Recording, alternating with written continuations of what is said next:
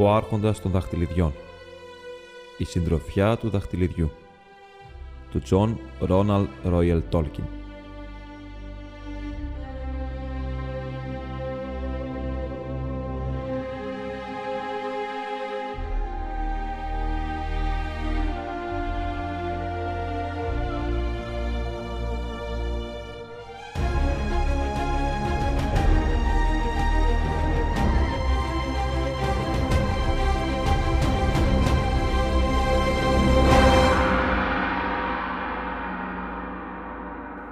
Μέρος πρώτο, κεφάλαιο ένατο.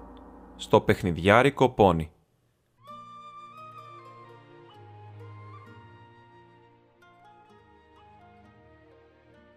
Το Μπρι ήταν το κεφαλοχώρι της περιοχής, μιας μικρής κατοικημένης περιφέρειας, σαν ένα νησί με αδιανές εκτάσεις γύρω-γύρω.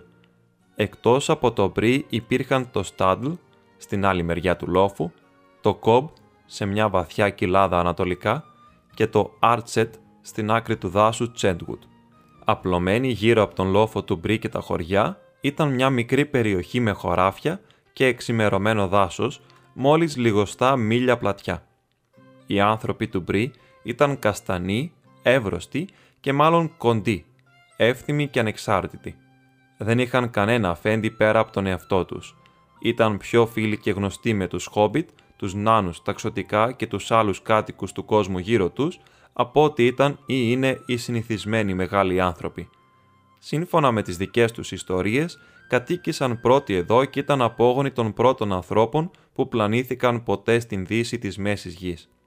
Λίγοι είχαν επιζήσει μέσα από τις αναταραχές των αρχαίων ημερών, αλλά όταν οι βασιλιάδες ξαναγύρισαν πάνω από την Μεγάλη Θάλασσα, βρήκαν τους κατοίκους του Μπρι ακόμα εκεί και ήταν ακόμα εκεί και τώρα, που η ανάμνηση των παλιών βασιλιάδων είχε ξεθοριάσει στα χόρτα της γης. Τον καιρό εκείνο δεν υπήρχαν άλλοι άνθρωποι που να έχουν εγκατασταθεί τόσο μακριά προς την Δύση σε απόσταση 100 λεύγες από το Σάιρ. Στις άγριες όμως περιοχές, πέρα από το Μπρι, ζούσαν κάτι παράξενοι νομάδες.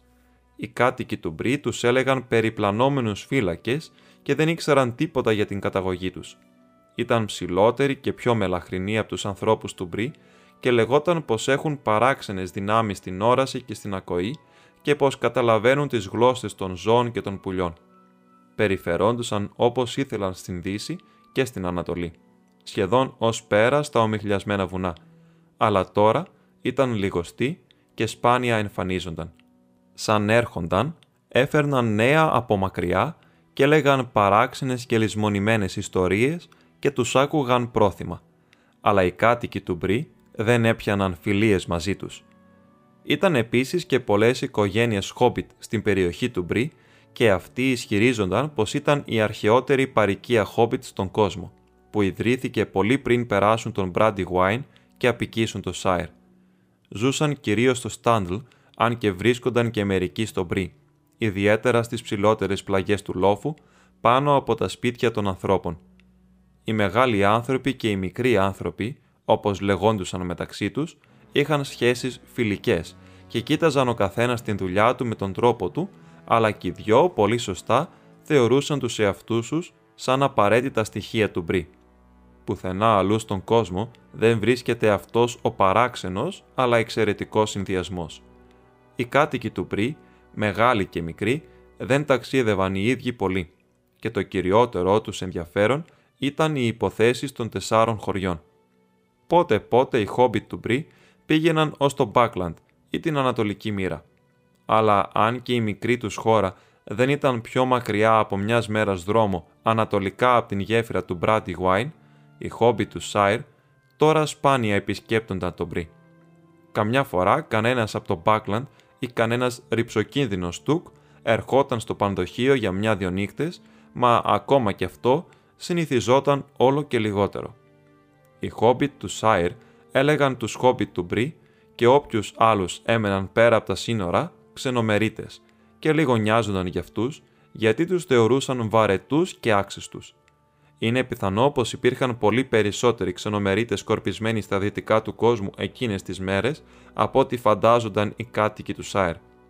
Μερικοί Χωρίς αμφιβολία δεν ήταν τίποτα παραπάνω από αλήτες, έτοιμοι να σκάψουν μια τρύπα σε μια οποιαδήποτε πλαγιά και να μείνουν εκεί μόνο όσο τους βόλευε. Αλλά στην περιοχή του Μπρι, οπωσδήποτε, οι Χόμπιτ ήταν καθώς πρέπει, ευκατάστατοι και όχι περισσότερο χωριάτες από τους μακρινούς τους συγγενείς που δεν ήταν ξενομερίτες. Ακόμα δεν είχαν ξεχάσει πως ήταν ένας καιρός που το Σάιρ και το Μπρι είχαν πολλές δοσοληψίες, και όλοι ήξεραν πως στι φλέβες των Μπράντιμπακ έτρεχε αίμα από το Μπρι. Το χωριό του Μπρι είχε κάπου 100 πέτρινα σπίτια των μεγάλων ανθρώπων, κυρίως πάνω από τον δρόμο που φόλιαζαν στη λοφοπλαγιά με παράθυρα που έβλεπαν στη δύση. Σε αυτή την πλευρά, κάνοντας πάνω από μισό κύκλο, ξεκινώντας από τον λόφο και γυρίζοντας πάλι πίσω από αυτόν, υπήρχε ένας βαθύς υδατοφράχτης με ένα χοντρό φράχτη στην εσωτερική πλευρά. Ο δρόμος περνούσε από πάνω με μια υπερύψωση, αλλά στο σημείο που διαπερνούσε τον φράχτη ήταν κλεισμένος με μια μεγάλη πύλη. Υπήρχε και μια άλλη πύλη στη νότια πλευρά, εκεί που ο δρόμος έβγαινε από το χωριό. Οι πύλες έκλειναν μόλις έπεφτε η νύχτα. Ακριβώς όμως από πίσω είχε μικρά σπιτάκια για τους φύλακες. Κάτω στον δρόμο, εκεί που έστριβε δεξιά για να πάει γύρω από τους πρόποδες του λόφου, βρισκόταν ένα μεγάλο πανδοχείο. Είχε χτιστεί πολύ παλιά, τότε που η κίνηση στους δρόμους ήταν πολύ πιο μεγάλη, γιατί το μπρι στεκόταν σε ένα παλιό σταυροδρόμι και άλλος ένας αρχαίος δρόμος διασταυρωνόταν με τον ανατολικό δρόμο ακριβώς έξω από τον υδατοφράχτη στην δυτική άκρη του χωριού. Και στις παλιότερες μέρες άνθρωποι και άλλος κόσμος, κάθε λογής, ταξίδευαν πολύ σε αυτόν. Παράξενο σαν νέα από το μπρι. Ήταν μια φράση που λεγόταν ακόμα στην Ανατολική μοίρα που προερχόταν από εκείνες τις μέρες τότε που νέα από τον Βοριά, τον Νοτιά και την Ανατολή ακούγονταν στο πανδοχείο και τότε που οι χόμπι του Σάιρ συνήθιζαν να πηγαίνουν συχνότερα να τα ακούν. Αλλά οι χώρες του Βοριά ήταν ερημωμένες εδώ και πολλά χρόνια και τώρα σπάνια χρησιμοποιούσαν τον βορεινό δρόμο. Ήταν φυτρωμένος χορτάρια και οι κάτοικοι του Μπρι τον έλεγαν ο πράσινος δρόμος. Το πανδοχείο του Μπρι ήταν όμως ακόμα εκεί και ο πανδοχέας ήταν ένα σπουδαίο πρόσωπο. Το χάνι του ήταν το στέκι που αντάμωναν όλοι οι αργόσχολοι, οι φλίαροι και οι περίεργοι από τους κατοίκους, μεγάλους και μικρούς, και από τα τέσσερα χωριά. Ήταν το καταφύγιο των περιπλανόμενων φυλάκων και άλλων σαν και αυτούς και όλων των περαστικών που ακόμα ταξίδευαν στον ανατολικό δρόμο πηγαίνοντας και γυρίζοντας από τα βουνά. Ήταν σκοτεινά και άσπρα στέρια έλαμπαν όταν ο Φρόντο και οι σύντροφοί του έφτασαν επιτέλους στο σταυροδρόμι του πράσινου δρόμου και πλησίασαν το χωριό. Έφτασαν στην δυτική πύλη και την βρήκαν κλειστή. Αλλά στην πόρτα του σπιτιού του φύλακα πίσω της καθόταν ένας άνθρωπος – πήδηξε όρθιος και πήγε και έφερε ένα φανάρι και τους κοίταξε πάνω από την πύλη με έκπληξη. «Τι θέλετε και από πού ερχόσαστε» ρώτησε τραχιά. «Ερχόμαστε για το χάνι εδώ», απάντησε ο Φρόντο. «Ταξιδεύουμε για την Ανατολή και δεν μπορούμε να πάμε παρακάτω απόψε». «Χόμπιτ, τέσσερις χόμπιτ. Και μάλιστα από το Σάιρ κατά πώς δείχνει η μιλιά τους», είπε ο φύλακας σιγανά, λες και μιλούσε στον εαυτό του τους κοίταξε σκοτεινά για μια στιγμή και έπειτα, αργά, άνοιξε την πόρτα και τους άφησε να περάσουν. «Δεν βλέπουμε συχνά κόσμο από το Σάιρ να ταξιδεύει στον δρόμο τη νύχτα», συνέχισε, όπως σταμάτησαν για μια στιγμή στην πόρτα του. «Με το συμπάθειο, αλλά τι σοε δουλειά σας φέρνει ανατολικά από τον Μπρι. Ποιο είναι το όνομά σας, μπορώ να ρωτήσω». «Τα ονόματά μας και η δουλειά μας είναι δικός μας λογαριασμός», και αυτό το μέρος δεν μου φαίνεται κατάλληλο για να το συζητήσουμε, είπε ο Φρόντο, που δεν του άρεσαν ούτε το πρόσωπο του ανθρώπου, ούτε ο τόνος στην φωνή του. Η δουλειά σας είναι δικό σας λογαριασμός, το δίχως άλλο, είπε ο άνθρωπος. Μα είναι δουλειά μου να κάνω ερωτήσεις μετά τον ερχομό της νύχτας. Είμαστε χόμπιτ από το Μπάκλαντ και μας πέρασε από το νου να ταξιδέψουμε και να μείνουμε στο πανδοχείο εδώ. Μπήκε στη μέση ο Μέρι. Εγώ είμαι ο κύριος Μπράντιπακ. Σου φτάνει αυτό; Ο κόσμος του Μπρι συνήθιζε να μιλάει ευγενικά στους ταξιδιώτες. Έτσι είχα ακουστά τουλάχιστον. Εντάξει, εντάξει, είπε ο άνθρωπος. Δεν ήθελα να σας προσβάλλω, αλλά θα δείτε και μόνοι σας, ίσως πως και οι άλλοι, Εκτός από τον γέρο Χάρη στην πόλη, θα σας κάνουν ερωτήσεις. Τριγυρίζει παράξενος κόσμος. Αν πάτε στο πόνι, θα δείτε πως δεν είσαστε οι μόνοι ξένοι. Τους ευχήθηκε καληνύχτα και αυτοί δεν είπαν τίποτα περισσότερο. Αλλά ο Φρόντο μπορούσε να δει στο φως του φαναριού πως ο άνθρωπος τους κοίταζε ακόμα με περιέργεια. Χάρηκε που άκουσε την πύλη να κλείνει με θόρυβο πίσω τους την ώρα που προχωρούσαν μπροστά. Αναρωτήθηκε γιατί ο άνθρωπος ήταν τόσο καχύποπτος και μήπως κανένα ρωτούσε για να μάθει νέα για μια παρέα χόμπιτ. Μήπως ήταν ο Γκάνταλφ; Μπορεί και να είχε φτάσει, τότε που καθυστέρησαν στο δάσος και στην κοιλάδα των θολωτών τάφων. Μα υπήρχε κάτι στην φωνή και στην όψη του φύλακα που τον ανησυχούσε. Ο άνθρωπος κοίταξε τους χόμπιτ για μια στιγμή και ύστερα γύρισε πίσω στο σπίτι του. Μόλις η πλάτη του γύρισε, μια μαύρη σιλουέτα σκαρφάλωσε γρήγορα πάνω από την πύλη και ενώθηκε με τις σκιές του δρόμου του χωριού. Οι Χόμπιτ ανέβηκαν μια ομαλή ανηφοριά. Πέρασαν μερικά μοναχικά σπίτια και σταμάτησαν έξω από το πανδοχείο. Τα σπίτια τους φαίνονταν μεγάλα και παράξενα. Ο Σαμ κοίταξε ψηλά το πανδοχείο με τα τρία πατώματα και τα πολλά παράθυρα και ένιωσε την καρδιά του να βουλιάζει. Είχε φανταστεί τον εαυτό του να συναντά γίγαντες ψηλότερους από δέντρα και άλλα πλάσματα ακόμα πιο τρομακτικά, κάποτε στην διάρκεια του ταξιδιού του. Αλλά την στιγμή εκείνη έβρισκε πως η πρώτη του γνωριμία με τους ανθρώπους και τα ψηλά του σπίτια ήταν αρκετή και για να λέμε την αλήθεια, παραπάνω από αρκετή για το σκοτεινιασμένο τέλος μιας κουραστικής μέρας, του φαινόταν πως έβλεπε μαύρα άλογα να στέκονται σελωμένα στις σκιές της αυλής του πανδοχείου και μαύρους καβαλάριδες να κρυφοκοιτάνε πίσω από τα σκοτεινά παράθυρα ψηλά. «Δεν φαντάζομαι να μείνουμε εδώ τη νύχτα, έτσι κύριε», φώναξε. «Αν υπάρχει χομπιτόκοσμο σε αυτά τα μέρη, γιατί δεν ψάχνουμε να βρούμε κανένα που να θέλει να μας πάρει. Θα είναι περισσότερο σαν το σπίτι μας». «Και τι έχει το πανδοχείο», είπε ο Φρόντο. «Ο Τόμπο Μπαντήλ μας το σύστησε. Φαντάζομαι πως θα είναι αρκετά βολικό μέσα».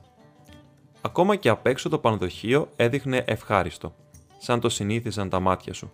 Η πρόσωψή του ήταν στον δρόμο και είχε δυο πτέρυγες πίσω σε οικόπεδο μισοσκαμμένο στις χαμηλότερες πλαγιές του λόφου, έτσι που τα πίσω παράθυρα του δεύτερου πατώματος ήταν στο ύψος της γης. Μια φαρδιά καμάρα οδηγούσε σε μια αυλή ανάμεσα στις δυο πτέρυγες και αριστερά κάτω από την καμάρα βρισκόταν μια μεγάλη είσοδος που την έφτανε ανεβαίνοντας μερικά φαρδιά σκαλοπάτια. Η πόρτα ήταν ανοιχτή και φως έβγαινε έξω. Πάνω από την καμάρα είχε ένα φανάρι και από κάτω κουνιόταν μια μεγάλη ταμέλα, ένα καλοθρεμένο άσπρο πόνι που στεκόταν στα πίσω πόδια όρθιο. Πάνω από την πόρτα ήταν γραμμένο με άσπρα γράμματα.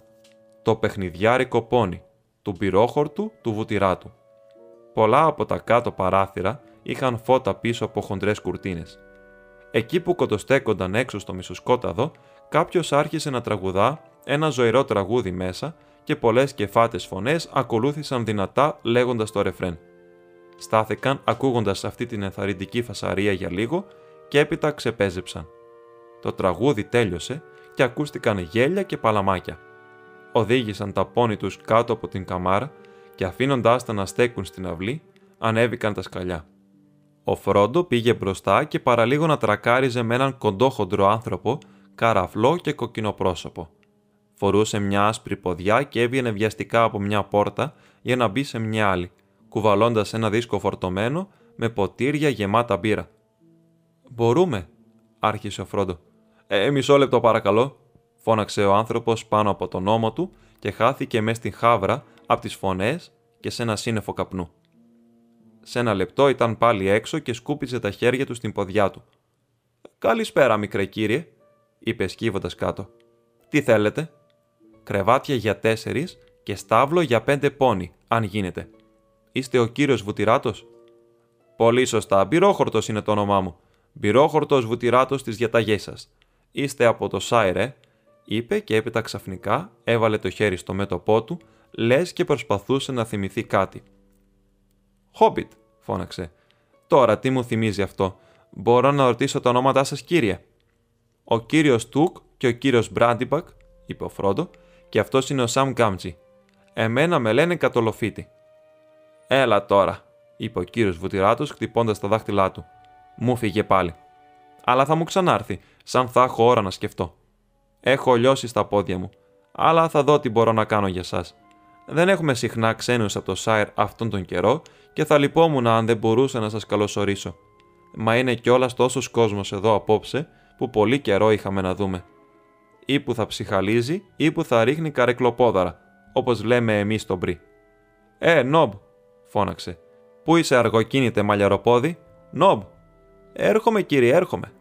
Ένας γελαστός χόμπιτ πετάχτηκε από μια πόρτα και βλέποντας τους ταξιδιώτες σταμάτησε απότομα και τους κοίταζε με μεγάλο ενδιαφέρον. «Πού είναι ο Μπομπ» ρώτησε ο ξενοδόχος. «Δεν ξέρεις. Λοιπόν βρες τον και κάνε γρήγορα. Δεν έχω ούτε έξι πόδια ούτε έξι μάτια. Πες στον Μπομπ πως είναι πέντε πόνοι για τον στάβλο. Πρέπει να τα βολέψει όπως μπορεί. Ο Νόμπ έφυγε τρέχοντας, χαμογελώντας και κλείνοντάς τους το μάτι. Λοιπόν, τώρα τι θα έλεγα, είπε ο κύριος Βουτυράτος, χτυπώντας το κεφάλι του. Το ένα με κάνει και ξεχνάω το άλλο που λέτε. Είναι μια παρέα που ήρθαν από τον πράσινο δρόμο πέρα κάτω από τον νοτιά χθες βράδυ, και αυτό εδώ που τα λέμε ήταν αρκετά παράξενο. Μετά απόψε ήρθαν μια παρέα νάνοι ταξιδιώτες για την Δύση. Και τώρα του λόγου σας. Αν δεν ήσασταν χόμπιτ, δεν είμαι σίγουρος πώς θα μπορούσαμε να σας βολέψουμε. Αλλά έχουμε ένα-δυο δωμάτια στην βορεινή πτέρυγα, ειδικά καμωμένα για χόμπιτ, σαν κτίστηκε αυτό εδώ.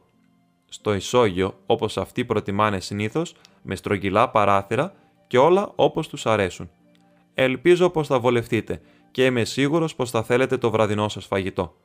Θα το φέρουμε όσο πιο γρήγορα γίνεται. Από εδώ τώρα. Τους οδήγησε στο βάθος του διαδρόμου και άνοιξε μια πόρτα. Εδώ είναι μια ωραία μικρή τραπεζαρία, είπε. Ελπίζω να σας κάνει. Συγχωρέστε με τώρα, είμαι πολύ απασχολημένος. Δεν έχω καιρό για κουβέντα.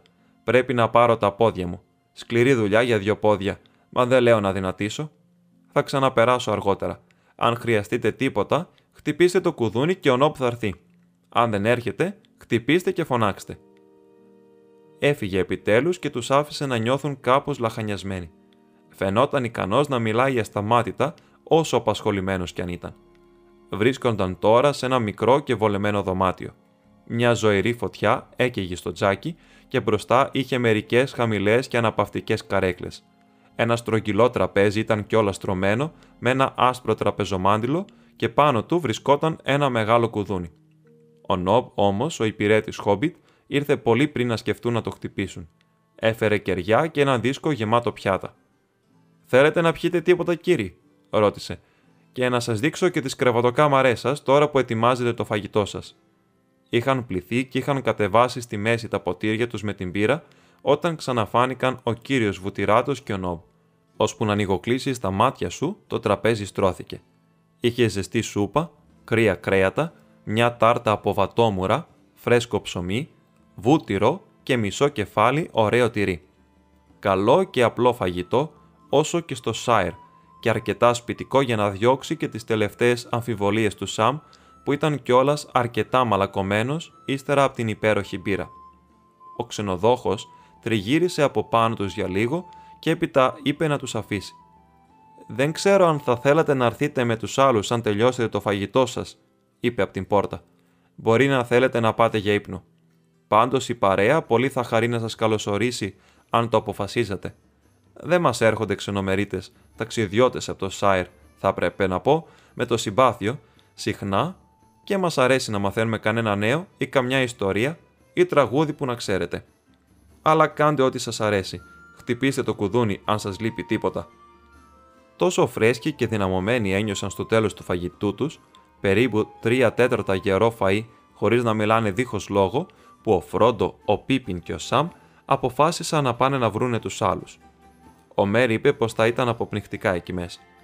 Θα καθίσω ήσυχα εδώ κοντά στη φωτιά για λίγο και ίσως να βγω έξω αργότερα να πάρω λίγο αέρα. Το νου σας πώς μιλάτε και μην ξεχνάτε πως υποτίθεται πως φύγαμε στα κρυφά και πως ακόμα βρισκόσαστε στον δρόμο και όχι πολύ μακριά από το Σάιρ. Εντάξει, είπε ο Πίπιν. Το νου σου κι εσύ. Μην χαθείς και μην ξεχνάς πως είναι πιο ασφαλισμένα μέσα. Η παρέα βρισκόταν στη σάλα του πανδοχείου. Εκεί ήταν μαζεμένοι ανάκατα πολύ, διαπίστωσε ο Φρόντο, όταν τα μάτια του συνήθισαν στο φως που προερχόταν κυρίως από μια δυνατή φωτιά, γιατί οι λάμπες που κρέμονταν από τα δοκάρια ήταν θαμπές και μισοπνιγμένες στον καπνό. Ο πυρόχορτος ο βουτυράτος στεκόταν κοντά στην φωτιά και μιλούσε με δύο νάνους και ένα-δυο ξενοτημένους ανθρώπους. Στους πάγκους κάθονταν διάφοροι. Άνθρωποι του Μπρι, μια παρέα ντόπιοι χόμπιτ που κάθονταν μαζί και κουβέντιαζαν, λίγοι νάνοι ακόμα και άλλες ταμπές σιλουέτες, όχι ξεκάθαρες στις σκιές και στις γωνιές. Μόλις μπήκαν οι χόμπιτ από το Σάιρ, ακούστηκαν χοροδία τα καλωσορίσματα από τους ντόπιους. Οι ξένοι, ιδιαίτερα εκείνοι που είχαν έρθει από τον πράσινο δρόμο, τους κοίταζαν με περιέργεια. Ο ξενοδόχος σύστησε τους νεοφερμένους τους ντόπιους τόσο γρήγορα που, αν και έπιασαν πολλά ονόματα, σπάνια ήταν σίγουροι σε ποιος ανήκαν. Οι άνθρωποι του Μπρι φαίνονταν όλοι να έχουν ονόματα από την φυτολογία και για τους κατοίκους του Σάιρ κάπως παράξενα, όπως Σπαρτόφωτος, Κατσικόχορτος, Ρεϊκοπόδαρος, Μιλαράτος, Γαϊδουράγκαθος, Φτεριάς, για να μην αναφέρουμε το Βουτυράτο. Μερικοί από τους Χόμπιτ είχαν παρόμοια ονόματα. Οι πικρόθαμνοι παραδείγματος χάρη φαίνονταν να είναι ένα σωρό, αλλά οι πιο πολλοί από αυτούς είχαν ονόματα από την φύση όπως Πλεύρας, Ασβόσπιτος, Μακρότρυπος, Αμοκουβαλητής και Τουνελάτος, που πολλά από αυτά τα είχαν και στο Σάιρ. Υπήρχαν πολλοί κατολοφίτες από το Στάντλ και επειδή δεν μπορούσαν να διανοηθούν πως είχαν κοινό όνομα χωρίς να είναι συγγενείς, πήραν τον Φρόντο κοντά τους, λες κι ήταν ο χαμένος τους ξάδερφος. Η Χόμπιτ του Μπρι ήταν στα αλήθεια φιλική και περίεργη και ο Φρόντο γρήγορα κατάλαβε πως θα χρειαζόταν να δώσει κάποια εξήγηση για το τι έκανε.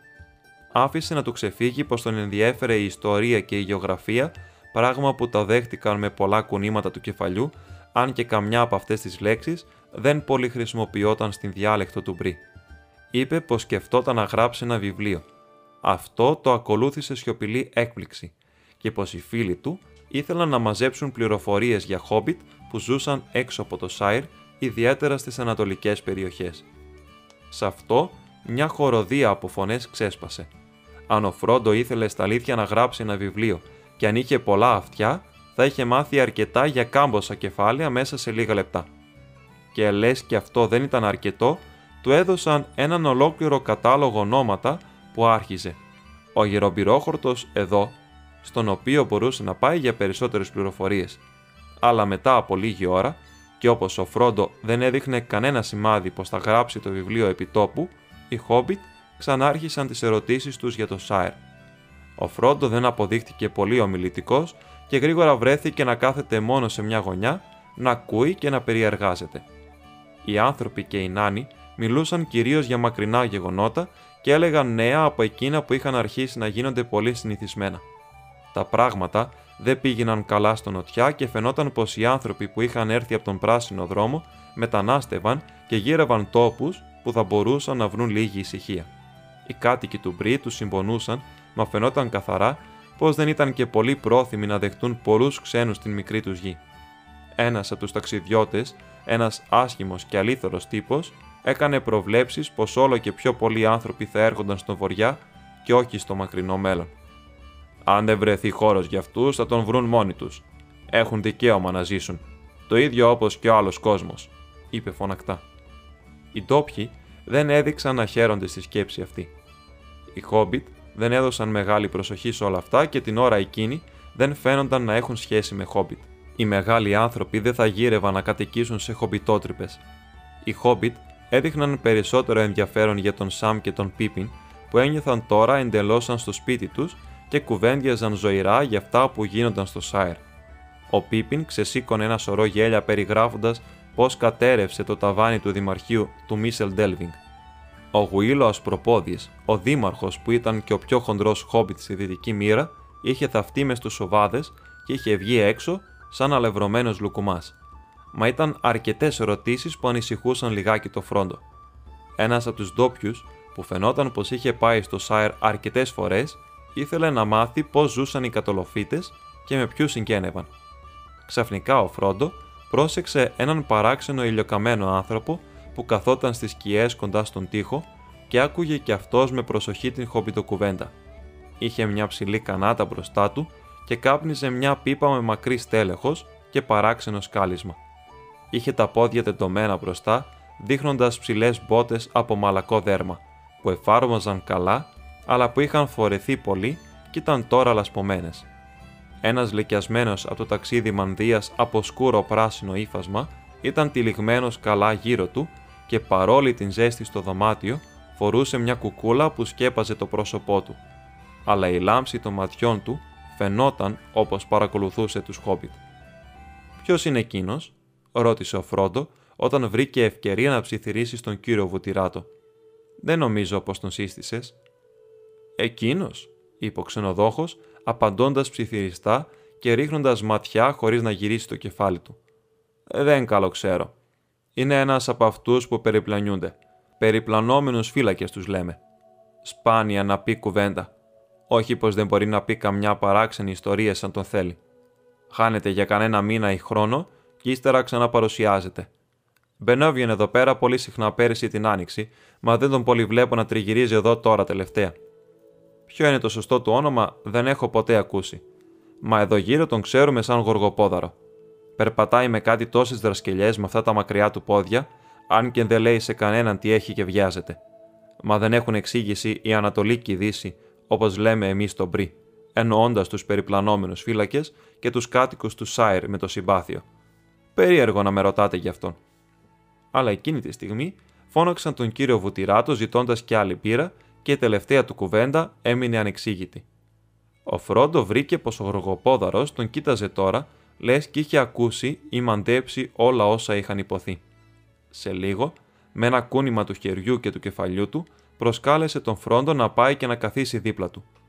Όπως ο Φρόντο πλησίαζε, έριξε πίσω την κουκούλα του φανερώνοντας ένα δασί κεφάλι με μαύρα μαλλιά που είχαν και λίγο γκρίζο και ένα ζευγάρι κοφτερά γκρίζα μάτια σε ένα χλωμό αυστηρό πρόσωπο. Με λένε Γοργοπόδαρο, είπε με χαμηλή φωνή. Χαίρομαι που σε συναντώ, κύριε Κατολοφίτη, αν ο γεροβουτηράτο είπε σωστά το όνομά σου. Το είπε, είπε ο Φρόντο ψυχρά. Δεν ένιωθε καθόλου άνετα κάτω από το βλέμμα των διαπεραστικών εκείνων ματιών. Λοιπόν, κύριε Κατολοφίτη, είπε ο Γοργοπόδαρος, αν ήμουν στη θέση σου, θα σταματούσα τους νεαρούς σου φίλους από το να μιλάνε τόσο πολύ. Το πιωτό, η φωτιά και το τυχαίο συναπάντημα είναι αρκετά ευχάριστα. Μα να, εδώ δεν είναι το Σάιρ. Κυκλοφορούν αλόκοτοι τύποι. Αν και δεν μου πέφτει λόγος να μιλάω, μπορεί να σκεφτείς, πρόσθεσε με ένα στραβό χαμόγελο, βλέποντας τα μάτια του Φρόντο. Και τώρα τελευταία έχουν περάσει ακόμα πιο παράξενοι ταξιδιώτες, συνέχισε, παρακολουθώντας το πρόσωπο του Φρόντο. Ο Φρόντο του ανταπόδωσε τη ματιά, μα δεν είπε τίποτα, και ο οργοπόδαρο δεν προχώρησε παρακάτω. Η προσοχή του φάνηκε ξαφνικά να καρφώνεται στο πίπιν. Με τρόμο ο Φρόντο είδε πως ο μικρός ανόητος Τουκ, παίρνοντας τάρο από την επιτυχία του με το χοντρό δήμαρχο του Μίσερ Ντέλβινγκ, τώρα εξιστορούσε με αστείο τρόπο το αποχαιρετιστήριο πάρτι του Μπίλμπο. Εμιμήτω κιόλας τον λόγο και πλησίαζε στην εκπληκτική εξαφάνιση. Ο Φρόντο ενοχλήθηκε. Η ιστορία ήταν αρκετά ακίνδυνη για τους περισσότερους ντόπιους χόμπιτ, το δίχως άλλο, μια αστεία ιστορία για εκείνο τον αστείο κόσμο πέρα από το ποτάμι. Αλλά μερικοί, ο γεροβουτηράτο παραδείγματος χάρη, ήξεραν κάτι παραπάνω και ήταν πολύ πιθανό να είχαν ακούσει από παλιά για την εξαφάνιση του Μπίλμπο. Θα έφερνε το όνομα Μπάγκινγκ στο νου τους, ιδιαίτερα αν είχαν ζητηθεί πληροφορίες στον Μπρι για αυτό το όνομα. Ο Φρόντο καθόταν σαν αμένα κάρβουνα και αναρωτιόταν τι να κάνει. Ο Πίπιν ήταν φανερό πως πολύ χαιρόταν την προσοχή που του έδιναν και είχε τελείως ξεχάσει το κίνδυνό τους. Ο Φρόντο φοβήθηκε ξαφνικά πως την τωρινή του διάθεση θα μπορούσε ακόμα και να πει για το δαχτυλίδι, και αυτό θα ήταν σίγουρη καταστροφή. Θα έκανες καλά να κάνεις κάτι γρήγορα, του ψιθύρισε ο γοργοπόδαρος αυτή. Ο Φρόντο πήδηξε όρθιος και ανέβηκε σε ένα τραπέζι και άρχισε να μιλάει. Η προσοχή του ακροατηρίου του Πίπιν έσπασε. Μερικοί από τους Χόμπιτ κοίταξαν τον Φρόντο και γέλασαν και χτύπησαν παλαμάκια νομίζοντας πως ο κύριος Κατολοφίτης είχε πιει λίγη πύρα παραπάνω. Ο Φρόντο ξαφνικά ένιωσε πολύ γελίος και άρχισε, όπως το συνήθισε, σαν έβγαζε λόγο, να ψαχουλεύει τα πράγματα στην τσέπη του. Ψηλάφισε το δαχτυλίδι στην αλυσίδα του και εντελώς ανεξήγητα του ήρθε η επιθυμία να το φορέσει και να εξαφανιστεί από την γελία θέση που βρισκόταν. Του φάνηκε πως κάπως λες και η ιδέα του είχε έρθει απ' έξω από κάποιον ή κάτι μέσα στο δωμάτιο. Αντιστάθηκε σταθερά στον πειρασμό και έσφιξε το δαχτυλίδι στην χούφτα του, λες και ήθελε να το κρατήσει και να το εμποδίσει να του ξεφύγει ή να του κάνει καμιά ζαβολιά. Οπωσδήποτε όμως αυτό δεν του έδινε καμιά έμπνευση. Είπε μερικές κατάλληλες κουβέντες όπως τα έλεγαν στο Σάιρ. Είμαστε όλοι μας πολύ συγκινημένοι από την ωραία σας υποδοχή και τολμώ να πω πως η σύντομη μου επίσκεψη θα βοηθήσει να ανανεωθούν οι παλιοί δεσμοί φιλίας ανάμεσα στο Σάιρ και στο Μπρι. Και έπειτα σκόνταψε και ξερόβηξε. Όλοι στο δωμάτιο τώρα τον κοιτούσαν. Ένα τραγούδι! φώναξε ένας από τους Χόμπιτ. Ένα τραγούδι, ένα τραγούδι! φώναξαν όλοι οι άλλοι. Έλα τώρα, κύριε, τραγούδισέ μας κάτι που να μην το έχουμε ξανακούσει. Για μια στιγμή ο Φρόντος στάθηκε με το στόμα ανοιχτό. Έπειτα στην απελπισία του άρχισε ένα ανόητο τραγούδι που ο Μπίλμπο το αγαπούσε αρκετά και ήταν στα αλήθεια αρκετά περήφανος γι' αυτό γιατί είχε φτιάξει τα λόγια μόνος του. Έλεγε για κάποιο πανδοχείο και αυτό είναι πιθανό να το έφερε στο νου του Φρόντο εκείνη την ώρα. Εδώ είναι όλο. Κατά κανόνα τώρα ο μόνο λίγες λέξεις από αυτό δεν έχουν ξεχαστεί. Είναι ένα χάνι χαρούμενο χάνι κάτω στο λόφο εκεί. Τόσο καλή φτιάχνουν μπύρα ξανθή που ο φεγγαράνθρωπος μια νύχτα πήγε εκεί για να πιει να μεθύσει από αυτή. Έχει εκεί κάτω τρελό ένα γάτο που παίζει ένα τρίπιο βιολί. Το παίζει με κέφι και το γρατζουνά τρίζει και παίζει τις νότες στραβά ή τους πάει τις χορδές στη σειρά.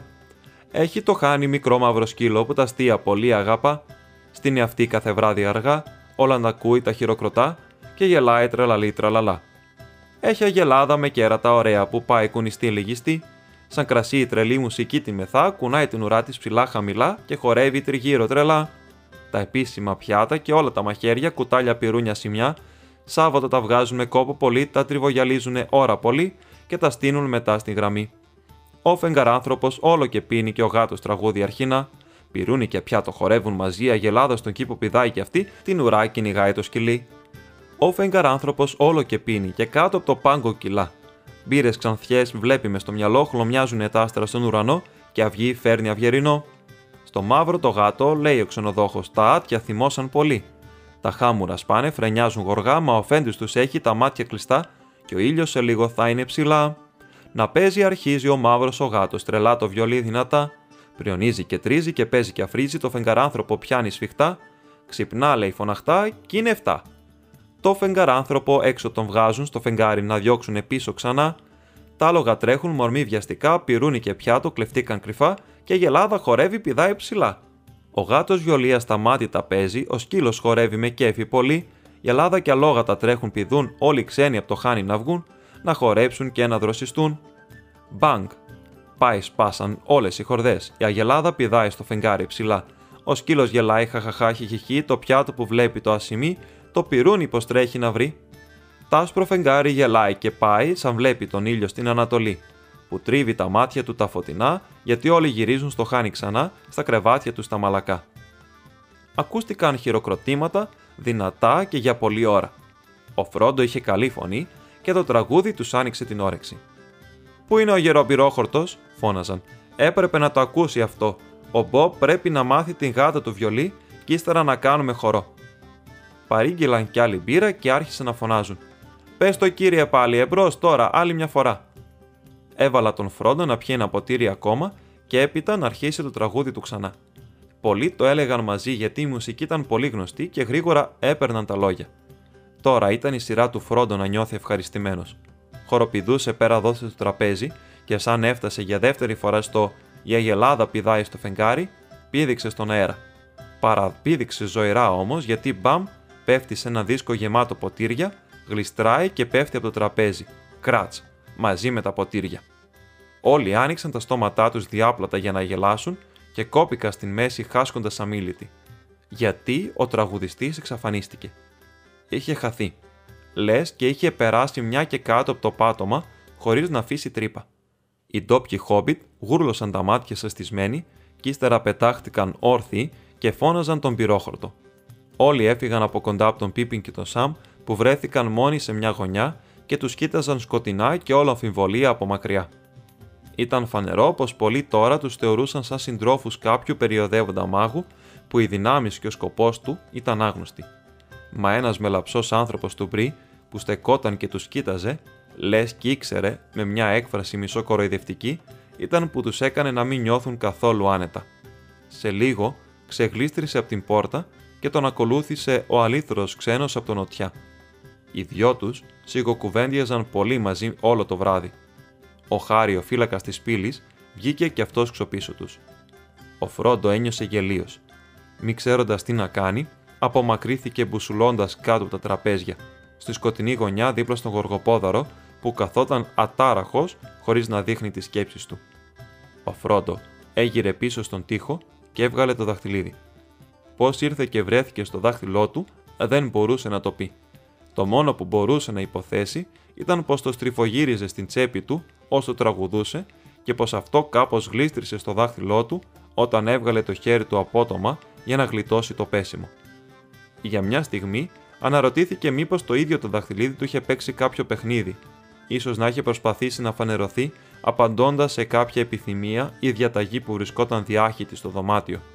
Δεν του άρεσαν οι φάτσες των ανθρώπων που είχαν βγει έξω. Λοιπόν, είπε ο Γοργοπόδαρος, σαν ξαναεμφανίστηκε. Γιατί το έκανες αυτό, χειρότερα από ό,τι θα μπορούσαν να είχαν πει οι φίλοι σου. Τώρα το έβαλες στο ποδαράκι σου. Ή θα έπρεπε να πω το δαχτυλάκι σου. Δεν ξέρω τι θες να πεις, είπε ο Φρόντο, ενοχλημένος και τρομαγμένος. Μα ναι, ξέρεις και παραξέρεις, απάντησε ο Γοργοπόδαρος. Μα καλά θα κάνουμε να περιμένουμε να κοπάσει φασαρία. Τότε, αν δεν σας πειράζει, κύριε Μπάγκινγκς, θα ήθελα να πούμε δύο κουβέντες μαζί στα ήσυχα. Γιατί πράγμα, ρώτησε ο Φρόντο, αγνοώντας την ξαφνική χρήση του επιθέτου του. Για κάτι που έχει κάποια σημασία και για τους δυο μας, απάντησε ο Γοργοπόδαρος, κοιτάζοντας τον Φρόντο κατάματα. Μπορεί να ακούσεις κάτι για το καλό σου. Πολύ καλά, είπε ο Φρόντο, προσπαθώντας να φανεί αδιάφορος. Θα τα πούμε αργότερα. Στο μεταξύ, κοντά στο τζάκι, γινόταν ολόκληρη κουβέντα. Ο κύριος Βουτυράτος είχε έρθει μέσα πηδηχτός και τώρα προσπαθούσε να ακούσει αρκετές αντιφατικές διηγήσεις του γεγονότος μαζί. Τον είδα, κύριε Βουτυράτε, είπε ένας χόμπιτ, ή μάλλον δεν τον είδα, αν με παρακολουθείς. Αυτός έτσι εξαφανίστηκε στον καθαρό αέρα, σαν να πούμε. Τι μου λες, κύριε Πικρόθαμνε, είπε ο ξενοδόχος αστισμένος. Και βέβαια στο λέω, απάντησε ο Πικρόθαμνος, και το πιστεύω αυτό που λέω μάλιστα. Κάπου υπάρχει κάποιο λάθος, είπε ο Βουτυράτος κουνώντας το κεφάλι του. Δεν είναι δά και τόσο μικρός ο κύριος Κατολοφίτης για να εξαφανιστεί στον καθαρό αέρα, και μάλιστα σε αυτό το δωμάτιο που ο αέρας έχει καπνό του μάνι. Λοιπόν, πούντος τώρα, φώναξαν αρκετές φωνές. Πού να το ξέρω εγώ; Από μένα έχει την άδεια να πάει όπου θέλει. Φτάνει να με πληρώσει το πρωί. Να, τώρα ο κύριος Τουκ. Αυτός δεν εξαφανίστηκε. Λοιπόν, εγώ είδα αυτό που είδα και αυτό που δεν είδα, είπε ο πικρόθαμνος πεισματάρικα. Κι εγώ λέω πως έγινε κάποιο λάθος, ξανάπε ο βουτυράτος, σηκώνοντας τον δίσκο και μαζεύοντας τα σπασμένα. Και βέβαια έγινε λάθος, είπε ο Φρόντο. Δεν εξαφανίστηκα, να με. Μόλις τώρα έλεγα μερικές κουβέντες με τον γοργοπόδαρο στην γωνιά. Γκήκε μπροστά στο φως της φωτιάς, αλλά οι περισσότεροι πισωπάτησαν ακόμα πιο ταραγμένοι από πριν. Δεν ήταν καθόλου ικανοποιημένοι με την εξήγησή του πως είχε μπουσουλήσει και είχε φύγει γρήγορα κάτω από τα τραπέζια μετά το πέσιμό του. Οι περισσότεροι από τους Χόμπιτ και τους ανθρώπους του Μπρι έφυγαν την ίδια ώρα θυμωμένοι, χωρίς να έχουν άλλη όρεξη για διασκέδαση εκείνο το βράδυ. Κανένας δυο έριξαν μια σκοτεινή ματιά στον Φρόντο και έφυγαν μουρμουρίζοντας αναμεταξύ τους. Οι Νάνοι και δύο-τρει ξένοι άνθρωποι που έμειναν ακόμα σηκώθηκαν και καληνύχτεσαν τον ξενοδόχο, μα όχι τον Φρόντο και τους φίλους του. Πριν περάσει πολλή ώρα δεν είχε μείνει κανένας εκτός από τον Γοργοπόδαρο που εξακολουθούσε να κάθεται απαρατήρητος κοντά στον τοίχο.